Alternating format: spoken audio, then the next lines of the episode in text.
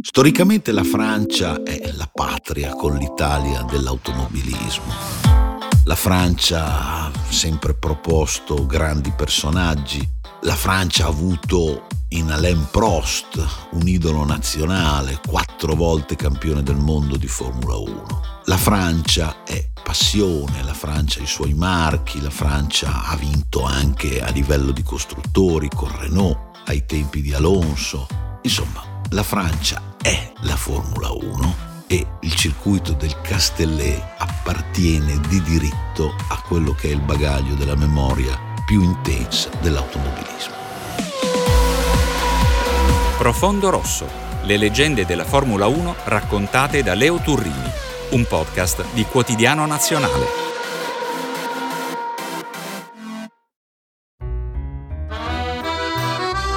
Ci sono tante leggende che possono essere recuperate pensando alle esibizioni della Formula 1 in Francia. Tra l'altro tenete anche presente che non di rado i cugini transalpini hanno cambiato la sede della corsa. Per dire, a Reims perse la vita il grande Musso, era il 1958, Luigi Musso era un pilota molto promettente che aveva legato il suo nome alla Ferrari e si uccise in gara. Luigi Musso è caduto in corsa sulla pista di Reims, dove l'altro anno era stato un dominatore. È uscito di strada in curva a 270 l'ora. Aveva 34 anni. Ma non si è corso solo a Reims. Dagli anni 90 la Formula 1 aveva fatto base a Magny-Cours per esplicita volontà dell'allora presidente della Francia, Mitterrand, perché nella zona di Magny-Cours aveva sede quella che è stata forse la scuderia più longeva a proposito di Gran Premi in territorio francese, la Ligier. A Magny-Cours, tra l'altro, nel 2004 Schumi confezionò una delle sue imprese più stupefacenti con la rossa vinse il Gran Premio e questa direte voi non era certo una novità, ma ci riuscì effettuando quattro pit stop. Scelse una strategia mai sperimentata in precedenza, in verità nemmeno replicata successivamente, e portò a casa uno dei successi più insoliti, ma certamente più spettacolari della sua carriera leggendaria. Poi recentemente la Formula 1 è tornata al Castelletto una pista che ha fatto la storia, la leggenda dei Gran Premi nella seconda metà del Novecento. E al Castellet, tra l'altro, nel 1989 fece la sua prima apparizione al volante di una vettura da Gran Premio un ragazzo di origini siciliane, Giovannino Alesi. Guidava una macchina che si chiamava Tyrrell. Questo è il suo ricordo del primo giorno di scuola. Allora, io ho avuto questa fortuna di eh, prendere il posto di Michele Alboreto. C'è stato un disaccordo tra Michele Alboreto e Ken Tyrell. Non si sono messi d'accordo per fare questa gara e dunque mh, mm, c'è stata un po' una situazione di emergenza dalla parte della Tyrell che cercava un pilota disponibile subito per fare una gara. Io all'epoca correva con um, Eddie Jordan in Formula 3000, era in testa del campionato, dunque mi hanno chiesto, e, e, però senza quasi quasi avere un, un interesse qualsiasi su di me, nel senso avevano bisogno solo di tappare un buco e farmi fare questo Gran Premio per dopo mettersi d'accordo con Alboreto. È stato l'inizio della mia carriera di Formula 1 perché pronte via ho fatto il settimo miglior tempo in qualifica il primo giorno, dopo il secondo giorno ho fatto credo quattordicesimo, però ho finito quarto del Gran Premio e lì la Tirel mi ha sempre voluto tenere. Il fatto di iniziare sul Gran Premio del mio paese era una cosa incredibile, però sai, quando sei un giovane ragazzo che stai cercando di arrivare in Formula 1, credo che quello che copra tutto come emozione è il fatto di iniziare a guidare per una squadra giusta in Formula 1. Dunque il lato francese non l'ho sentito tanto, l'ho sentito soprattutto quando era finita la gara. Eh sì, quell'esordio di Alesi nella sua Francia fu un esordio alla Capitan Fracassa. La Tyrrell non era più la vettura con la quale negli anni 70 Jackie Stewart aveva addirittura conquistato un titolo mondiale e la Tyrrell aveva anche smarrito quella creatività progettuale che addirittura aveva portato il team a schierare in pista una macchina con sei ruote famosa Tyrrell a sei ruote con la quale il sudafricano Jody Scheckter riuscì addirittura ad aggiudicarsi un gran premio in Svezia nel 1976. Insomma, per dirla tutta nel 1989 la Tyrrell era già insomma, in decadenza. Eppure quel francese con sangue siciliano quella domenica lasciò sbalordita la platea che si era precipitata al Castellet per assistere all'ennesimo duello tra Prost e Senna. Con una condotta di gara audacissima, infatti, Alesi sfiorò il podio, chiuse al quarto posto e immediatamente, immediatamente attorno a lui si scatenò un'asta perché tutti i team principal cominciarono a passarsi parole e a dire ma questo ragazzo promette di essere il nuovo crack, insomma non possiamo assolutamente lasciare che rimanga con la Tyrrell che non ha grosse prospettive e così via. E Jean Alesi si venne quindi a trovare al centro di un intrigo di mercato che si risolse poi non subito, ma a distanza di oltre un anno alla fine del 1990 con il suo passaggio alla Ferrari. Ed ecco cosa ha rappresentato per Giovannino, il francese di Sicilia, lo sbarco in Italia.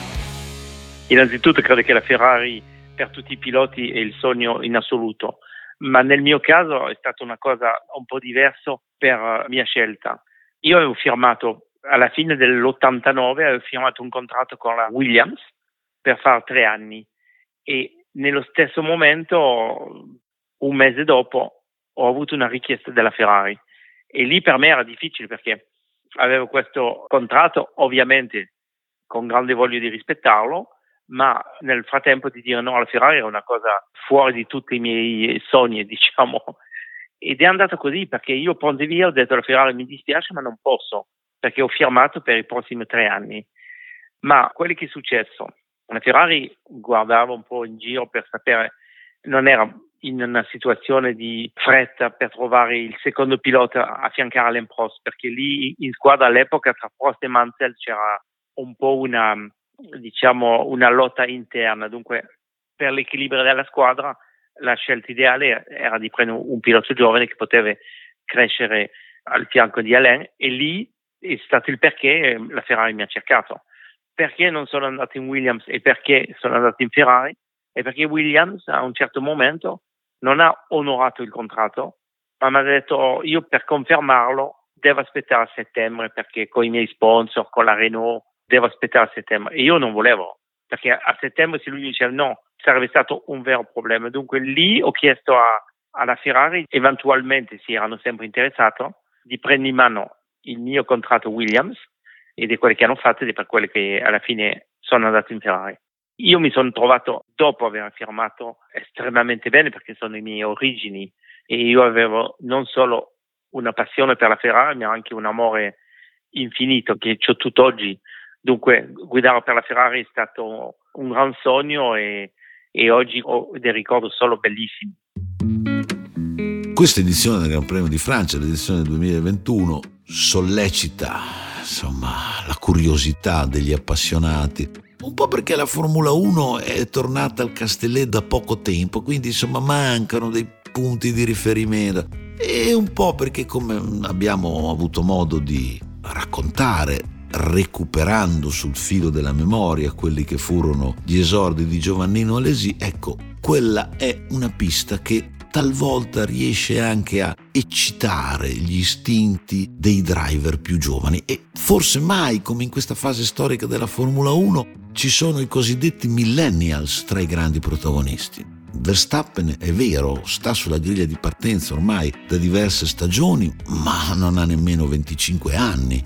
Il Leclerc ferrarista sappiamo anche lui poco più che ventenne. Norris con la McLaren, per tacere poi di quel Russell che è confinato sempre nelle retrovie con la Williams, ma che l'unica volta in cui l'anno scorso è salito su una Mercedes ha mostrato un talento sbalorditivo. Insomma c'è una nuova generazione e chi forse sta rischiando di pagare qualche prezzo all'onda verde che sembra sommergere la Formula 1 è chi ha sul groppone qualche anno in più, penso a Fernando Alonso, penso a Daniel Ricciardo, penso a Kimi Raikkonen. Sentiamo che cosa ne pensa Alesi, che è stato appunto in carriera sia giovanissimo, fragoroso debuttante con la Tyrrell proprio il Castellet come ci siamo raccontati e poi è stato anche rimanendo a lungo tra i protagonisti, è stato anche uno dei veterani del circo. Chi la spunterà in questo conflitto generazionale? Secondo me c'è una logica cambiamento di generazione e questo è anche il bello della Formula 1 perché oggi vediamo che la Formula 1 interessa ancora di più come eh, i vecchi tempi ai giovani che purtroppo gli ultimi 5-8 anni i giovani non interessavano più guardare la Formula 1. Dunque tutti questi giovani che stanno entrando fanno un grande, grande, grande bene alla F1, in più vanno fortissimo, dunque è bellissimo adesso di guardare la Formula 1. La Francia, ce lo siamo detti sin dall'inizio, ha un legame strettissimo con quella che è la leggenda dell'automobilismo e non solo per la Formula 1 Pensate alla 24 ore di Le Mans, no?